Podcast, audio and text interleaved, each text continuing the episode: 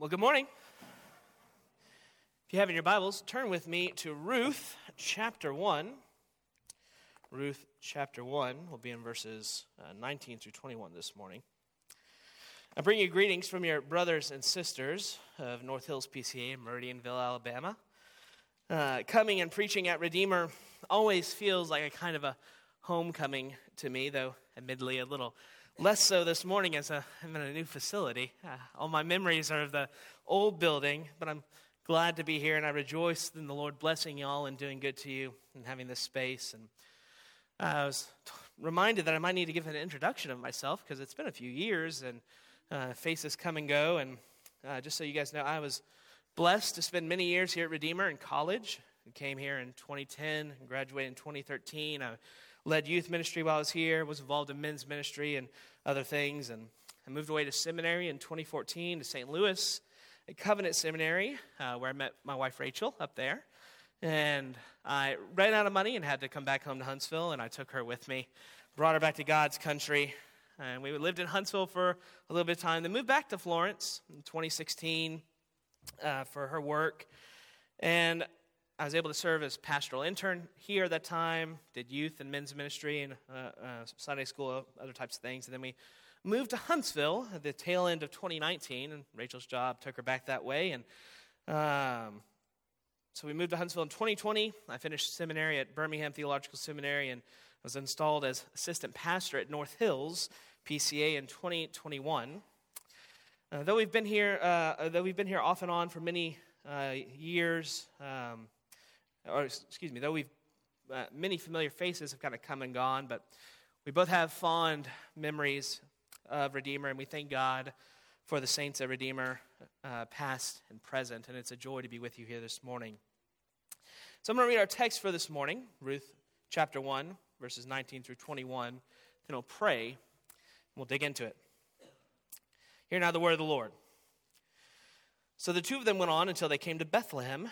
And when they came to Bethlehem, the whole town was stirred because of them. And the women said, "Is this Naomi?" And she said to them, "Do not call me Naomi. Call me Mara, for the Almighty has dealt very bitterly with me. I went away full, and the Lord has brought me back empty. Why call me Naomi when the Lord has testified against me, and the Almighty has brought calamity upon me?" Join me in prayer. Father in heaven, we thank you this morning for this opportunity to come together, to hear your word preached, to sing your word, to sing praises to you, to pray to you. And we ask now, as we come to your scriptures, as we come to your word, that your spirit would be at work among us, Lord, convicting us of sin, encouraging us in righteousness, comforting us in our sorrows, leading us into all truth. Lord, use your word this morning. Open our eyes to behold wondrous things out of your law, and may we love you and enjoy you more. In Christ's name, amen. I keep a special picture on my phone. It's a picture of Rachel at a family July 4th party in 2020. Other than her being gorgeous in it, there's no obvious reason why it's special to me or why I keep it. And maybe that's part of why I like it. It's a normal picture at a normal event with normal things. It's a slice of time frozen in place back when things were normal. It's the last picture I have of Rachel before she was diagnosed with cancer later that week. Breast cancer at 29 is incredibly improbable. It was a shock to us, to the doctors, our families, and friends. And the next year or so was one of the worst times in our lives as we dealt with chemo, radiation, and side effects, and sorrow, and changed plans, and so much, much more. We suffered. But eventually, through prayer and the love and support of our wonderful church and family and friends, and through chemo and radiation, we made it, and the tumor disappeared, and Rachel was in remission. We were relieved. We began picking up the pieces of our broken lives. We bought a house. We got puppies and pigs and chickens. I got a new job at a Christian school in Huntsville teaching 9th grade Old Testament, along with my pastoral responsibilities, and Rachel's hair and energy and health were started returning. Everything was going well, and everything was full of hope and happiness. And then April 1st of last year, Rachel had her first scan since finishing chemo. She went to the doctor, and I went to school. Neither of us were very worried. It was very soon after chemo. There was no way anything was wrong. I went to school, and my ninth graders were going through the book of Ruth at the time, and we were at the passage we read this morning. And we talked about Naomi and her life, and her suffering, and her response to her suffering. Naomi and her family had left Israel because there was a famine. People were starving and hungry and dying, and suffering and distress were everywhere.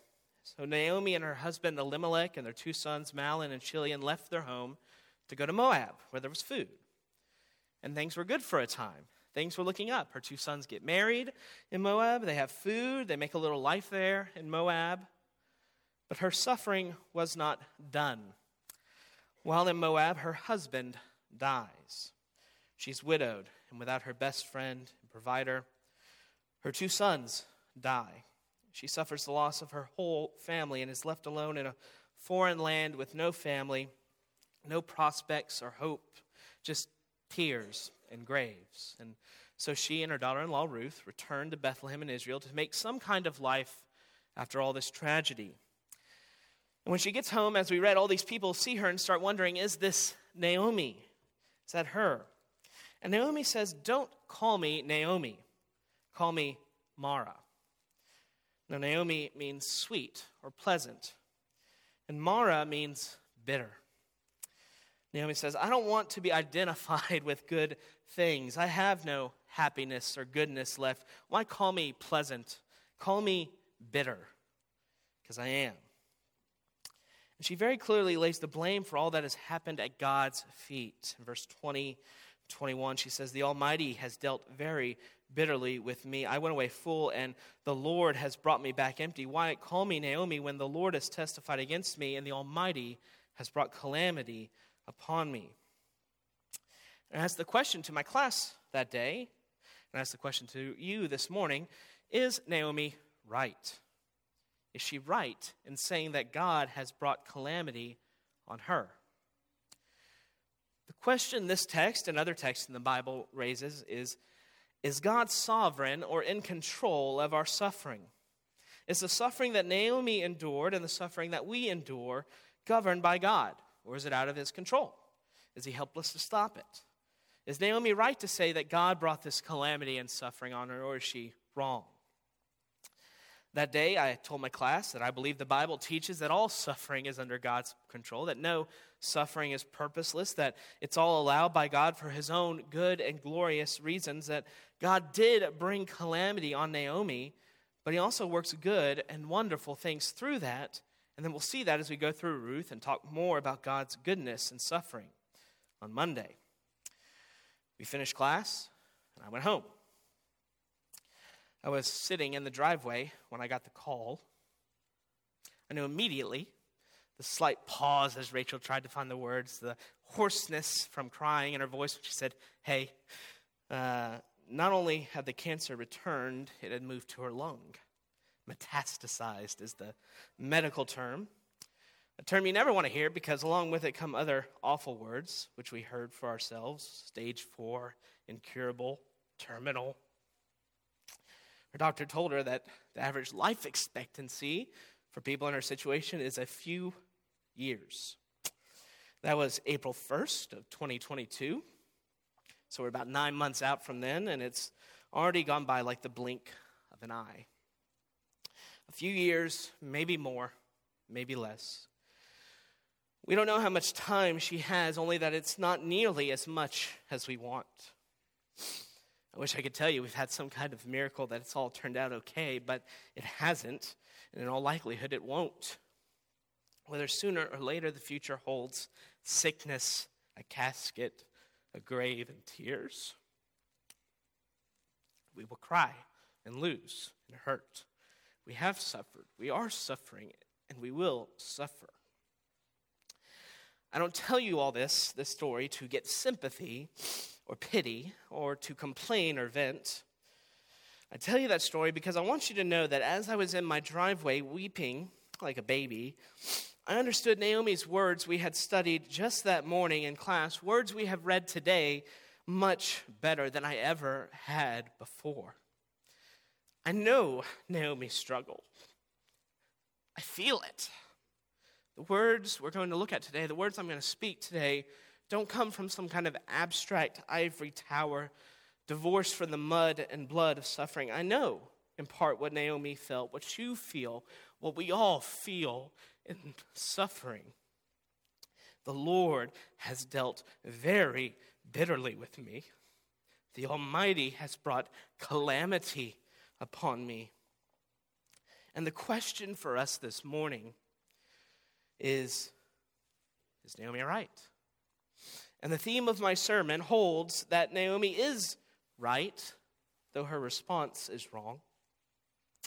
My theme this morning is that God does bring calamity, but through that he is working good and glorious things. And we'll see that this morning as we look at God's power over suffering, his purpose for suffering, and his provision in suffering. Firstly, I want to talk about God's power over suffering. Naomi responds with bitterness and anger. Call me Mara. Call me bitter. She's angry with God and bitter at him. It's understandable. But I don't believe that the Bible teaches us that it's a good response, or at least it's not good to stay there. But it is understandable. It's how most of us react to suffering. And I felt that. You felt that at times. But that's not where we need to stay. Some people respond by denying God's sovereignty over suffering, his power over it. They say God's just as surprised and shocked as you are, or that God isn't in control of it. God didn't bring calamity on you. God hasn't dealt bitterly with you. Don't say that, Naomi. But that's not the God we see in Scripture. It's a false God. Deuteronomy 32:39, God says, "See now that I, even I, am he, and there is no God beside me. I kill and I make alive, I wound and I heal, and there's none that can deliver out of my hand." Or Isaiah 45:7, "I am the Lord and there is no other. Besides me there is no God. I form light and create darkness. I make well-being and create calamity. I am the Lord who does all these things." God says, it's me. I'm the one who brings calamity. I'm the one who wounds. I am the only God. There's none beside me. Let's consider a better response. Job. Almost everyone thinks of Job when they think of suffering in the Scriptures. And you know the story. Job was a good man, the best man in all the earth. He was blessed with great wealth, a loving family, a loving wife, a good life. And Satan challenges God about Job. And he says, "Does Job serve God for no reason?"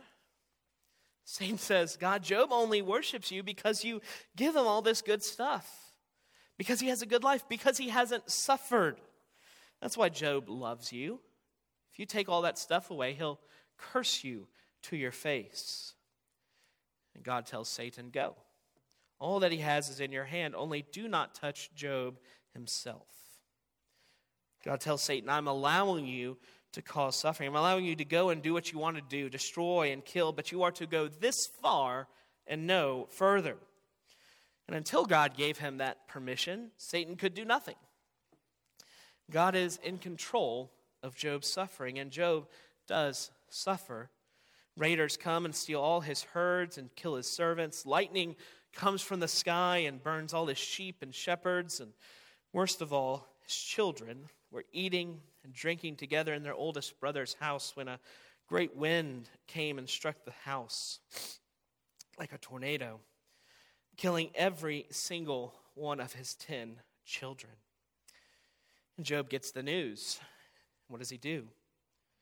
In Job 1:20, "Then Job arose and tore his robe and shaved his head and fell on the ground and worshipped. And he said, 'Naked I came from my mother's womb, and naked shall I return. The Lord gave, and the Lord has taken away. Blessed be the name of the Lord.'"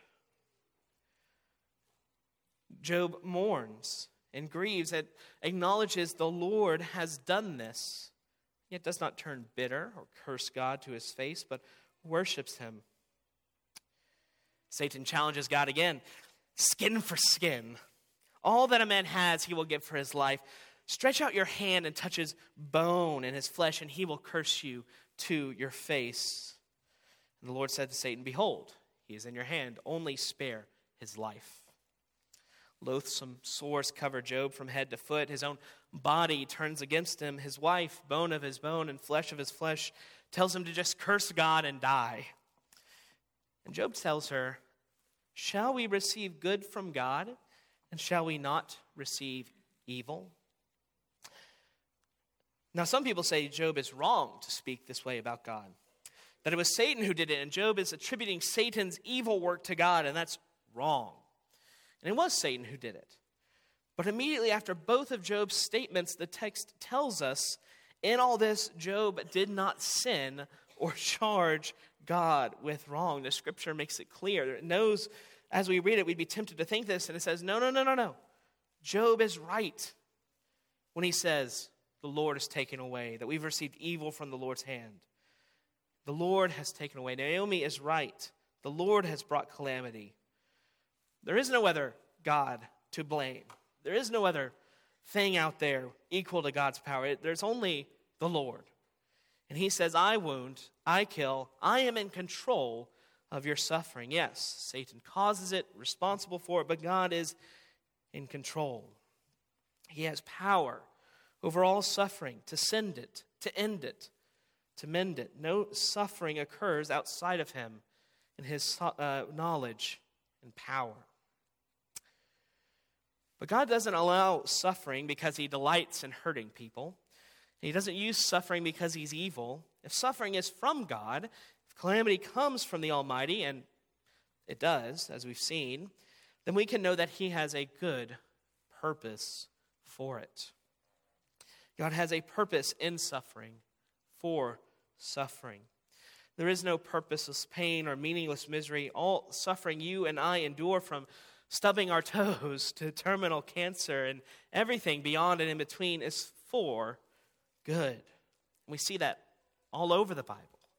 We see it in Naomi, whose suffering brings her back to Bethlehem, where Ruth meets Boaz, and through them comes their great grandson, the great King David, and ultimately our Savior, Christ, the greatest good.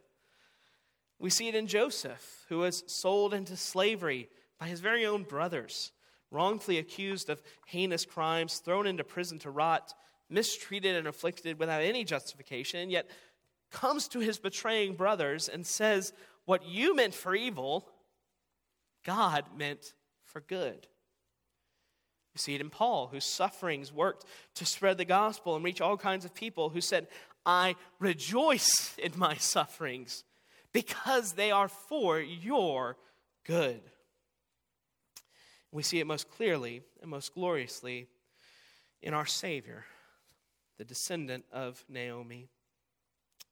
Jesus in John 12:27 says, "Now is my soul troubled, and what shall I say? Father, save me from this hour? But for this purpose I have come to this hour.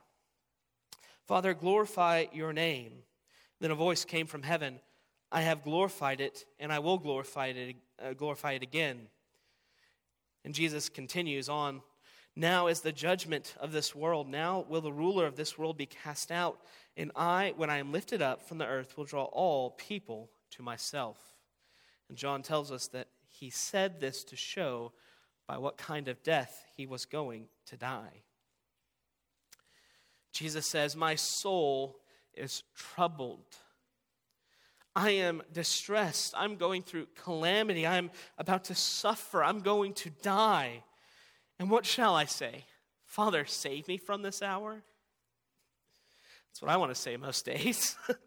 God, save us. Deliver us. Get me out of this. I don't want to do this. I don't want to have to go through this. I don't want it.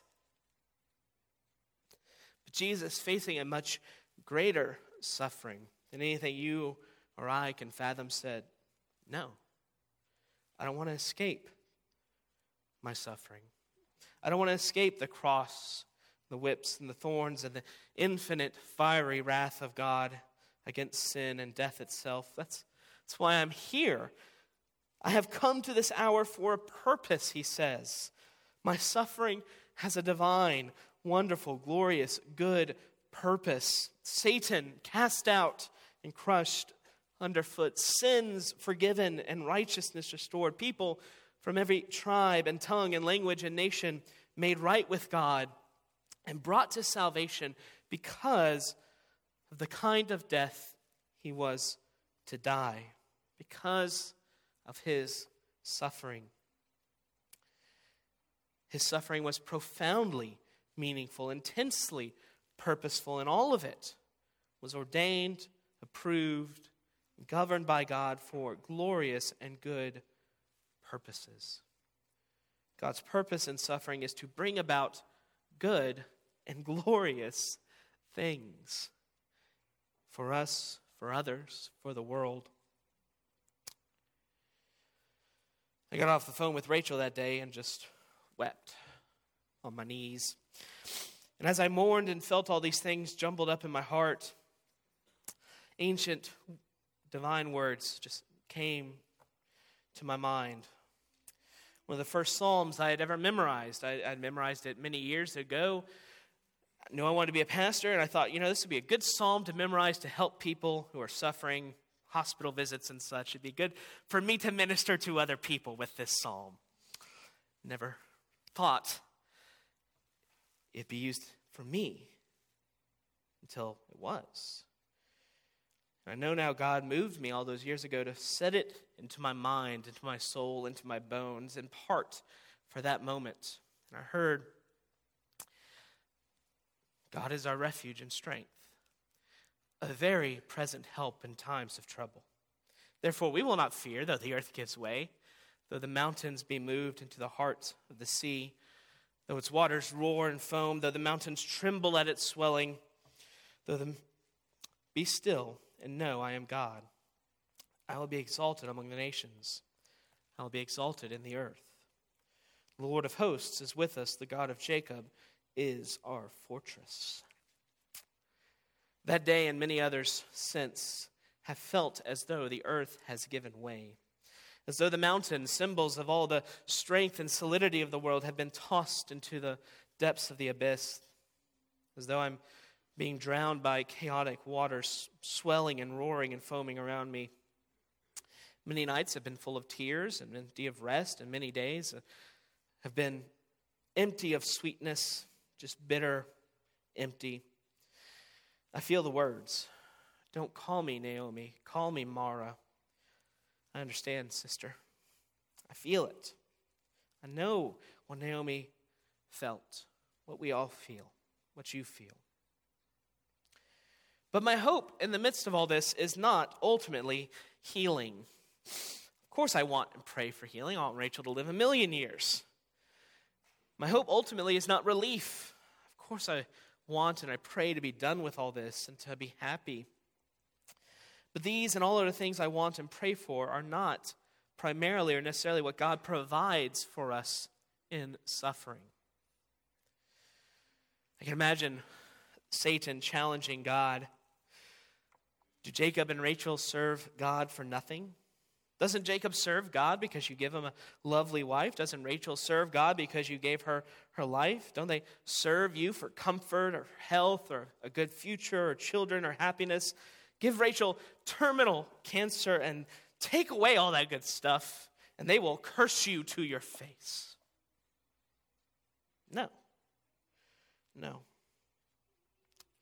What God provides us with in suffering isn't primarily relief, though we may want it, and it isn't primarily comfort, though we may seek it in many places, and it isn't primarily greater faith and endurance, though suffering certainly produces those in God's children.